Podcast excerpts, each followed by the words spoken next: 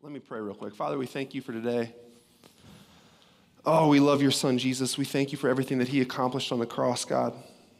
We thank you that we have yet another opportunity to live life, to take breath, that you've given us an opportunity to come and worship you, God. The reason we were put on this earth was for you, was for relationship with you. Help us to soften our hearts today, to put all of our worldly agendas aside and to listen to your word and what it has for us, God. May it change the people in these seats and may it change my own heart, God. You are capable to do significantly more than we ever dared to imagine, Lord. And we love you. All God's people said. I'm going to, real quick, let me read the word of God. Today we're going to be talking from Acts chapter 2, verse 42, and it says this And they devoted themselves to the, the apostles' teaching and the fellowship to the breaking of bread and the prayers. And awe came upon every soul. And many wonders and signs were being done through the apostles. And all who believed were together and had all things in common. And they were selling their possessions and belongings and distributing the proceeds to all as any had need. And day by day, attending the temple together and breaking bread in their homes, they received their food with glad and generous hearts, praising God and having favor with the people. And the Lord added to their number day by day those who were being saved. You guys may be seated. So, if you don't know, my name is Josiah Lorenzen. I'm one of the pastors here. Um, if we've been going through our Rock Church distinctives, and the reason we did that is we know we're about to go into a new building. That brings about a little excitement. For the first time in six or seven years, we're not going to be setting up in a CrossFit gym. Can I get an amen for that? Huh? Now, but here's the thing. I, when I was preparing for like what we're going to talk about, what we're going to preach on, I, I don't want us to go in there. What's, what happens so often is people get a building and a building becomes a bigger deal than it should. We have a message that offers real hope to people. So when I say distinctives, what I'm not doing is what, and Dad emphasized this last week extremely well. I'm not saying, oh, look at us, we're better than every other church. But I believe, like Dad said, God has given each church unique giftings right? Now, there are some beliefs that I think that are wrong, and churches don't hear, hear me. But I wanted to talk about what's distinct about our church and what's the message that we have to offer people into the community that we're about to go into.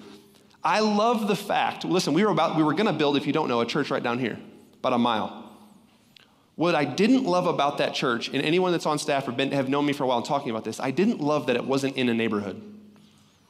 Because I've always been pumped about putting a church in a neighborhood and affecting that neighborhood directly the surrounding area. And we happen to be going into a neighborhood that is not all great. And I love that. It's really easy to go put a church in Bettendorf in the nicest area, get a bunch of money, and do church that way. There's too much of that in our country. We need to go affect the bad part of town, right? The place that no one else wants to go. I have a feeling that's where Jesus may have hung out. Anyone agree with that? Yeah. So today we're going to talk about this. We're going to talk about family the distinctive of a family. The first thing we talked about was number one, the Rock Church is founded on the Word of God.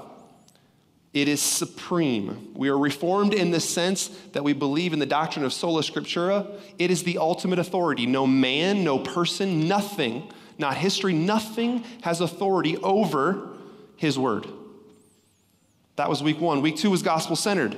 Everything we want our believers to live kingdom centered lives. Everything we do is centered on the, in and around the gospel.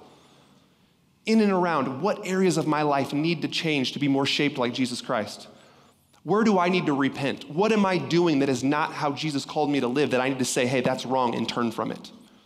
That's living a gospel centered life. And then last week was charismatic. We are a charismatic church. You know why we're a charismatic church? Because this tells us to be a charismatic church, to pursue the gifts of the charismata, to pursue the gifts. Charismatic often means emotion. Listen, to be in a loving relationship with our Creator, if it sparks no emotion in you, there's a disconnect. That's why if you come to our church and you see hands raised, that's what we want. If you don't have your hands raised, I'm working on getting you there. You guys are supposed to laugh there. So here's a vision I have. I have a vision now. Today, oh, this week, sorry, this week is family. Know God. Our mission statement is know God, find family, live kingdom center lives, be on mission together. Find family. I believe a gospel centered community looks a lot different than most communities in the world. And I'm going to get into exactly why. So, I have a vision of a community of saints that worship God as they were called to worship God. It is filled with families and children. It is filled with people from all different backgrounds, races, cultures, and incomes. It is joyful, it is real, it is vulnerable. When one person hurts, they all hurt. When one person rejoices, everyone rejoices. There is power in this family. Their prayers are heard by God because their prayers align with their God. The world looks in and they can't believe what they are seeing. People who maybe don't think exactly the same still love each other deeply. People that used to not like each other are now like family. It is a representation of the person of Jesus. The body of people radiates joy, wisdom, healing, all acting with different gifts received by God. They forgive each other, they carry each other's burdens, they commit to each other. It's beautiful. Does anyone like that vision? Cool, now bring the bad news. Dietrich Bonhoeffer says this the person who loves their, their dream of community will destroy community but the person who loves those around them will create community. All of us love the idea of this community, but I see so often in our church, in our kingdom communities, with people that come here on Sundays, they love the idea, but what they don't do well yet, and this is me as well, what we don't do super well yet is love people. Now we're getting better. Hear me, I'll get more into that later. So, Listen, I met with a person this week. I met with a person that has come to church for a while, um, and there, there's, they said there's a disconnect. They love the sermons, they get stuff from the sermons, everything else, but they're not connected to the family. That is a problem. America is built on consumer Christianity. Our church is against consumer Christianity. Here's what I mean this church is not about you coming to get stuff all the time. It's not about you coming and sitting in the seats and let me hear a good message and oh, I didn't like that one. You know what that creates? That creates Christians that stay at home, stay isolated, and listen to their favorite pastors on YouTube. That is not at all what the church is called to do. That is not at all what Christ has called you to do. He's called you, listen, Christianity is not meant to be done in a vacuum, it's meant to be done in community with people, in intimate relationship. And some of us in this room hate that. And I'm asking you to acknowledge that. I'm asking you to acknowledge the fact that that is sinful. So, I would like to go over four things that mark a church family. When I say family, I want you to realize I'm really like the church family. Four things I think that are crucial in the vision we have and how we want to walk as believers. Did you put it up there already? four things Come on, guy. Like I was doing the big reveal and they're already up. Gee, mini Christmas. All right. Four things a biblical family does are this number one, a family commits. Number two, a family unites. Number three, a family is real. And number four, a family forgives. So the first one I want to start with is, is this family commits. This is not an exhaustive list by any means, but when I was praying and spending time over this sermon, this is what God gave me. The first one is family commits, and the scripture says this, Acts 2:42, which we just read, it says, "And they devoted themselves to the apostles' teaching and to the fellowship, to the breaking of bread and prayers." They committed to the fellowship. In fellowship, I talked about this a couple months ago. Fellowship means the participation. The participation in the church. I have some good news and some bad news. The bad news is that many in this room are not devoted to fellowship. You may be devoted to coming on Sunday mornings, but because of the other things you have made a priority in your life, you are not committed to the fellowship or participation. A family commits. Family doesn't leave its family members to do the work of living for Christ. They show up and they do their part. Because that's what loving people do. If you want to be with Christ and you want to commune with Him as you're called, it takes laying your life down. Listen, do you understand that your soul, the very deepest part of you, whether you realize it yet or not, you have an infinite size hole in your heart. You're trying to fulfill it with everything else in the world all the time. One of the ways we fill that hole is with what? Jesus, I shouldn't have said one of the ways. The only way you fill that hole in your heart is with Jesus. Now, practically, what that looks like, where's Jesus at? In us. You do the Christian life in community. In community is where the presence of God lies. But when I'm a sinful person, right? And I'm in my own selfish ways, I have my own agendas and my own life, I don't enjoy people like I'm supposed to because I'm sinful. That's the bad news. Now, here's the good news. The good news is this has been a problem since the beginning of time. Hebrews says, and let us consider how to stir one each other up or one another up to love and good works, not neglecting to meet together, as is the habit of some, but encouraging one another. So in the book of Hebrews, we have this let us consider how to stir up one another to love and good works, not neglecting to meet together, as is the habit of some. Guys, hallelujah, this has been a problem since the New Testament church. They were neglecting to meet together even then. Now, when I say that, I don't just mean Sunday mornings. Our kingdom communities is what we call our small groups. That is not a, hey, we really wish you would come. It's like, no, that is a fruit of being a Christian. You're committing to fellowship. You're committing to letting people know the intimate parts of you, to know when you're struggling with something, to know when you're rejoicing about something. That is what a church family looks like. And sometimes I often wrestle as a pastor, I often wrestle are we being hard enough with people on that? You know, I have had people leave the church in the last six months, I'll be completely honest, because they said we were too pushy about getting them in membership and too pushy about getting them in church family. Guys, you signing a covenant and becoming a member doesn't do anything for me. I do that, or we do that as leadership because we want you in family.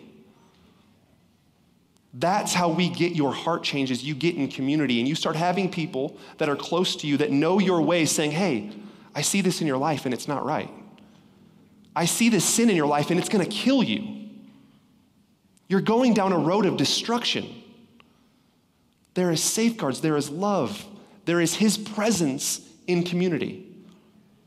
Is anyone in here think they don't have blind spots in their life? Every single one of us have blind spots in our life, and we need people that look into our lives and love us enough to say something about it. So continue, consider how to stir one another up. I'd like to ask this When is the last time some of you in these seats did the stirring up? When did you encourage someone that was staying home and neglecting to meet to buck up and go love community? Some of us in this room have been here for too long and know too much to not put into practice in what God has called you to. I need you, the congregation needs you, your family needs you. Family commits. When we put on our mission, find family, we are looking for this type of family. When you become a member of Rock Church, you are signing a covenant with us and with God that you are going to do your part as one of the body members of Christ in fulfilling what He's called you to. It's what being a Christian is. There's probably not a person in this room who didn't love the sound of the vision of community that I opened with. But remember what Dietrich Bonhoeffer said in his book, Life Together. The person who loves their dream of community will destroy community, but the person who loves those around them will create community. Family unites. So that was the first one. Family commits. Now, the second one of what a family does is a family unites. Acts 2:42 says this, and they devoted themselves to the apostles' teaching. 1 Thessalonians 2:8 says, So being affectionately desirous of you, we were ready to share with you not only the gospel of God, but also our own selves.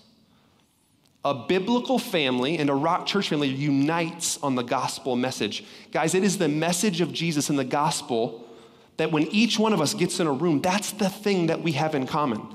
That's what makes a biblical family so unique compared to the rest of the world. I can have absolutely nothing in common with you, but also have the biggest thing in common with you. And so when we get together as community, it's fun, it's exciting. What's God talking to you about? What's God talking to me about? What's He changing in your life? Show me some experiences that you have, you've had. It's this thing in the center of all of us that is bigger than anything else in the world, and it creates a very unique community. Who's experienced it at this church? That is what we're after. Family unites on the gospel me- message. It's such a beautiful picture that Paul paints in 1 Thessalonians when he says, We are ready to share with you not only the gospel of God, but also our own selves. Our own selves, because you had become so very dear to us. There's something special about when the gospel has gripped you. When I say the gospel, what I mean is the fact that you are a miserable sinner, significantly more evil than we could ever dare to believe, but yet infinitely loved more than you'll ever know. That Christ had to come and die, the God of this universe had to die because your sin was that severe. When that grips you and you realize the love of Jesus, it draws you to community like you don't understand. When you see other people that believe the same thing, there's an excitement there. My question for you is Is there that excitement there? Is there that excitement inside of you that you're excited to be around other believers? Or is the gospel not gripping you? Listen, I'm not here to scare you, but I do love you as a pastor. And what I have to say is if that isn't inside of you, you have something you need to work out. It says, work out your own salvation in fear and trembling. Do not ever ride or die on the thing just saying, oh, yeah, I'm good with Jesus, I'm all solid. That is a self righteous statement. A Christian knows, no, God, I need you. I see the sin in my life. I get with him and I'm like, I have to abide in you because in myself, I'm evil.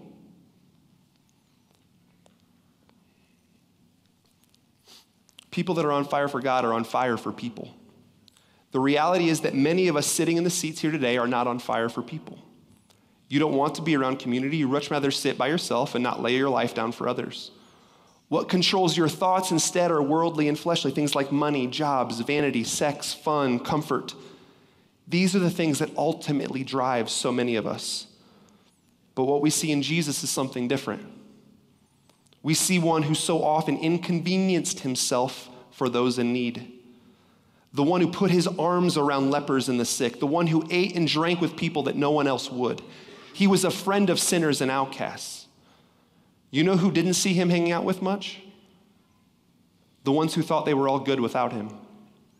And I hate to say this, but that's still the case for so many people. For those who don't see themselves as sinners, don't spend a whole lot of time with him because they don't see much need for him. When the Holy Spirit grips you, when God grips you, your sin drives you into a deeper relationship because you know that's where your only hope and freedom lie. Family unites on this. I believe and I see a future at Rock Church of people who are all keenly aware of their own sin and the unmerited grace of Jesus Christ. Listen, I want to understand, I know I'm talking a lot about sinfulness, but we, God offers unmerited grace. The only thing He asks of you is this to acknowledge it and to believe it. That's it. It's unmerited. You will never earn God's love for you. He loves you just as you are. He loves you in your dirty, filthy mess, just where you are. Your only job is to admit it to Him. Your only job is to say, You're right, God, I see it and I need you. The only way I'm ever going to be good is by you working through me. I will never be good enough for you. That's the gospel. Super quiet here today. All right. The third thing family is real. Family is real. 2 Corinthians 12, 9 through 10 says, But he said to me, My grace is sufficient for you, for my power is made perfect in weakness. Therefore, I will boast all the more gladly of my weaknesses, so that the power of Christ may rest upon me. For the sake of Christ, then, I am content with weaknesses, insults, hardships, persecutions, and calamities. For when I am weak, then I am strong. Family is real. A gospel community, a, gospel family is not afraid to admit weakness because we know that in our confession and in our repentance is where the strength of Christ is found. In James, it says, Confess your sins to one another so that you will be healed. This is contrary to the world. In a world where everyone is scared to live their real lives for fear of what people will think, we have thousands who have never felt real connection with anyone. They sit alone, isolated in their own sin and guilt, their, fe- their own fear and anxieties, riddled with worry, yet their hearts are hardened, and still so many are unable to accept Christ because they, don't, they say they don't need him. Why do you think so many find Christ at the end of the rope? When all comforts are stripped away and you have no- nothing left, there he is with his arms stretched out. Guys, a gospel community is real. So many people, and then listen, I, don't know if you guys have ever acknowledged this. Does anyone have those friends where you just talk about like small talk? Like, how's the weather? Like, one thing that you get kind of addicted to in a gospel community, at least for me, is I love relationships that are real, that are authentic. When I meet someone, like, cool, tell me where you work and stuff, that's fine. But how are you feeling?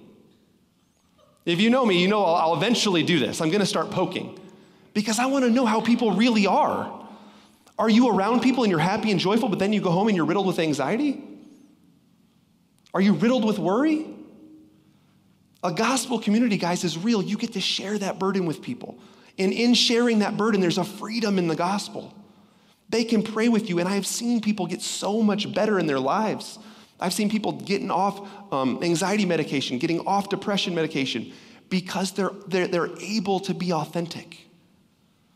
I want that so bad, and you guys know that I push that so hard because I'm tired of fake hypocritical Christians.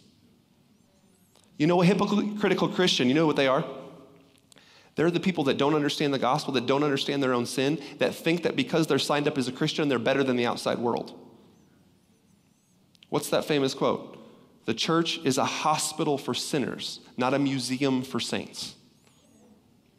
It's a hospital for sinners, not a museum for saints. I'm a Christian because I acknowledged I am as bad or worse than most of the people I know on outside the church that I have to have Jesus for my righteousness because I will never be righteous enough.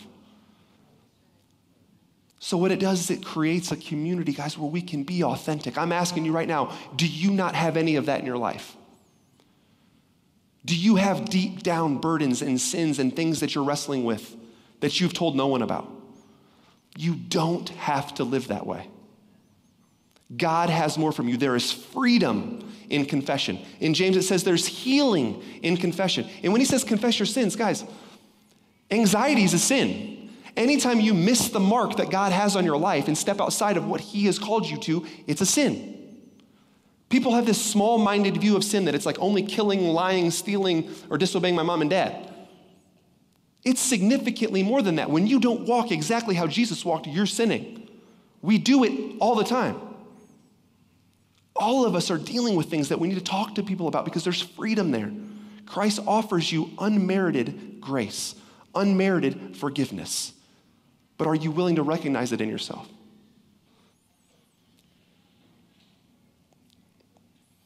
We as the church should be the safest place for people to tell of all their struggles. We should be the ones people are running to when they mess up. Because we have something that only the Christian faith offers real forgiveness, real grace, atonement, unmerited grace. There is no other religion the, in the world. You'll hear of things of forgiveness, you'll hear of stuff in other religions, but what, what you won't hear is unmerited grace and forgiveness with God. It's not based on what you've done, it's not based on what you will do, any merit of your own. It's completely free. Listen, I lived in a church if you guys know my background, I've been in the church community, the church world for a long time. I've been in a lot of different churches. When I came on staff years ago, I told dad, like dad, I told dad, I will not be fake. I will get up here and I will tell everybody how fake, or not how fake, how sinful, that doesn't make sense, how, how sinful, how messed up I am in so many ways because I never want to do to you guys what my pastors did to me as a kid. And here's what they did they acted like this up here. And then when I found out that they had messed up in their lives, it crushed me. It crushed me because my idols and my people that I thought, my popes, my pastor, my whatever, that were so big in my mind that I saw as righteous, were just as broken as me, and it ruined me. Guys, we're in this together. Paul, the guy that wrote two thirds of the New Testament, said, I'm the chief of sinners the chief. And that is what I want to model, and that's what I want you guys to model because it brings this unity about us, right? It's real. I want to read a quote from Dietrich Bonhoeffer's. If you guys have never read that book, Life Together, it's amazing. It's about Christian community. It may be that Christians, notwithstanding corporate worship, common prayer, and all their fellowship and service, may still be left to their loneliness. The final breakthrough to fellowship does not occur because though they have fellowship with one another as believers and as devout people, they do not have fellowship as the undevout, as sinners. The pious fellowship permits no one to be a sinner. So everybody must conceal his sin from himself and from fellowship. We dare not be sinners. Many Christians are unthinkably horrified when a real sinner is suddenly discovered among the righteous. So we remain alone with our sin, living in lies and hypocrisy.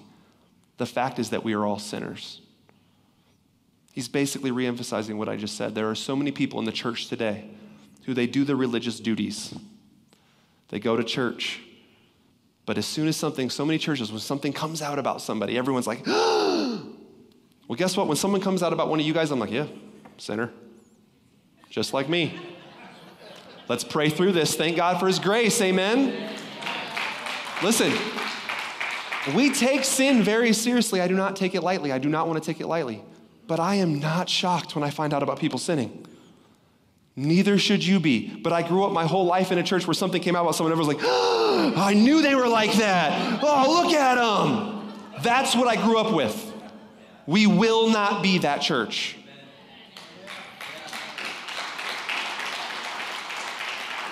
The last one, and this one's big, the last one is family forgives. It is not by accident that when Jesus was asked by the disciples how we should pray, that his prayer had a petition of forgiveness. He says, forgive, forgive us of our trespasses as we forgive those who trespass against us.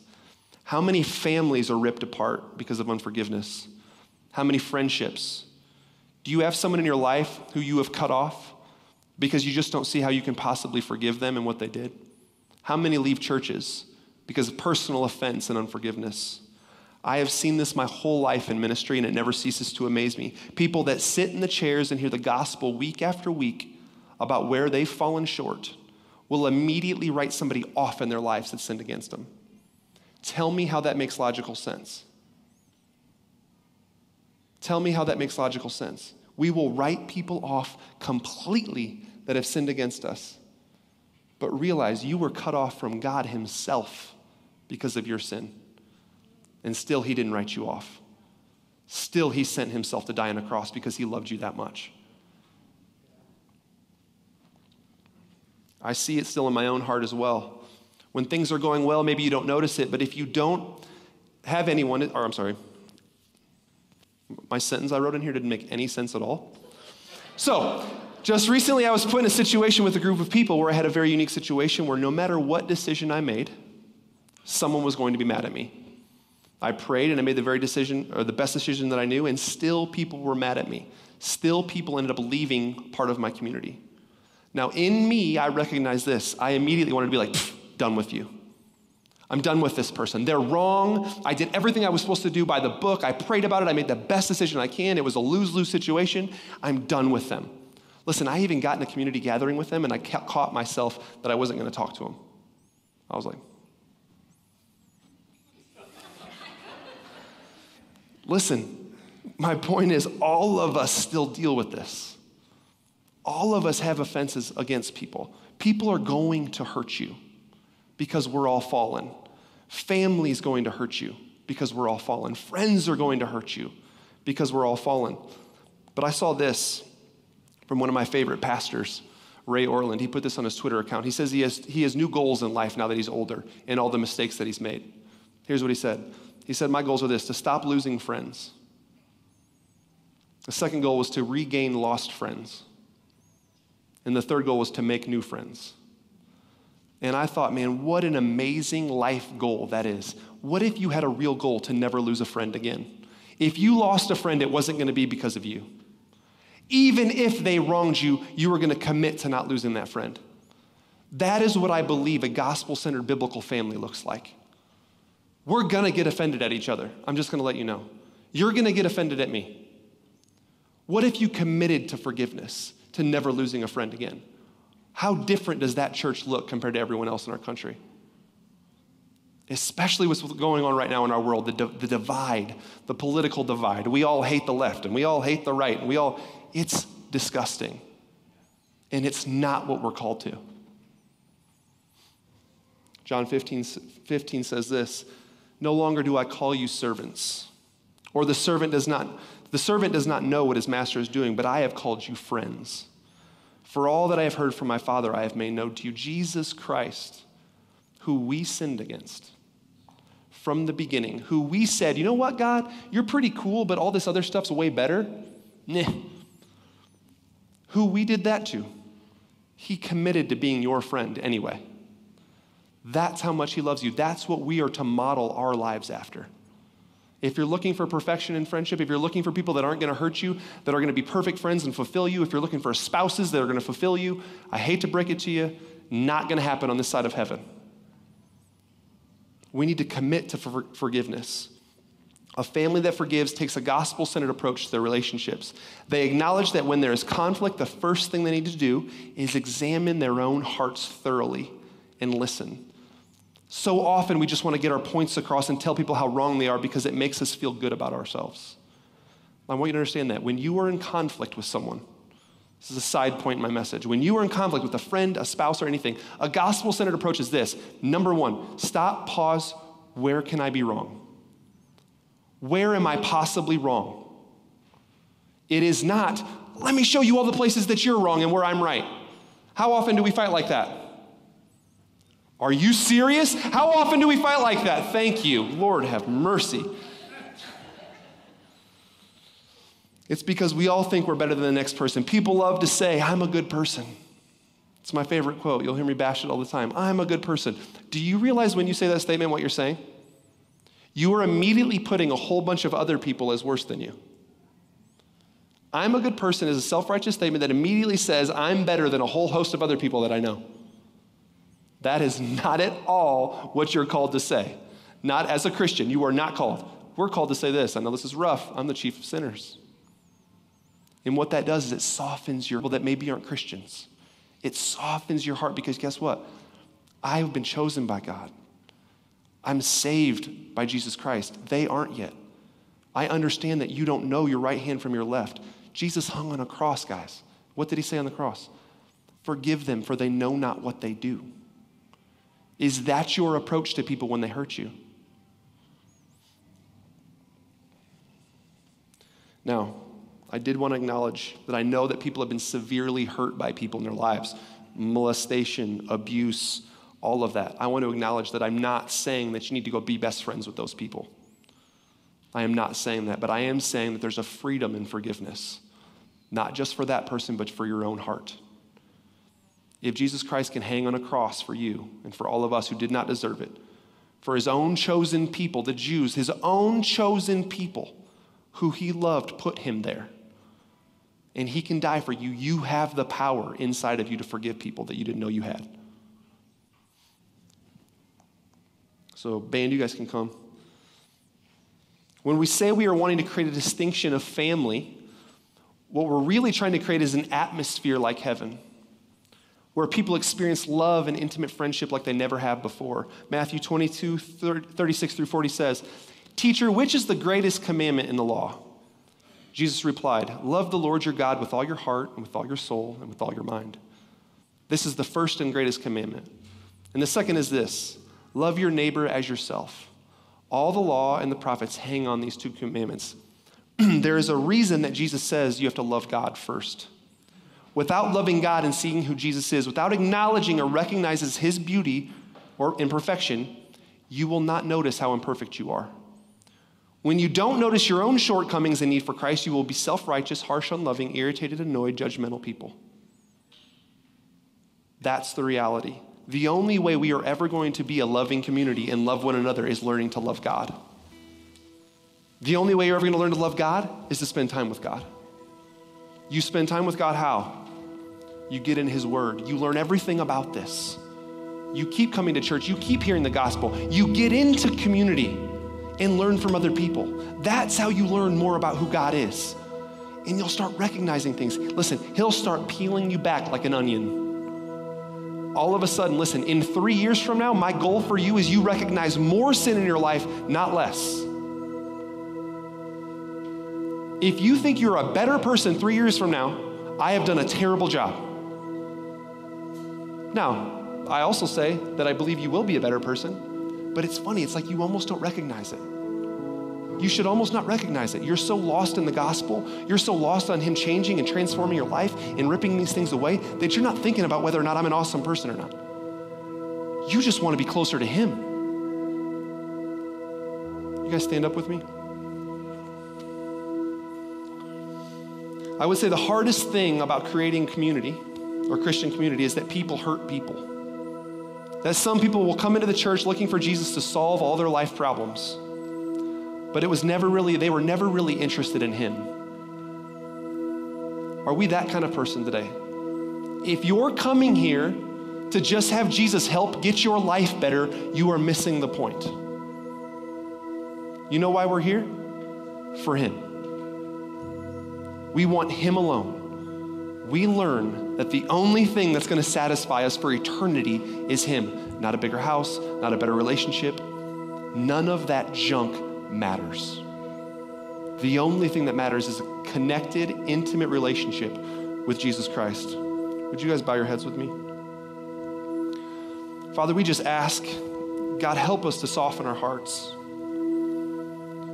Help us to soften our hearts towards people. We know that we often don't love people like we should, Lord. That we fall short in so many ways, God.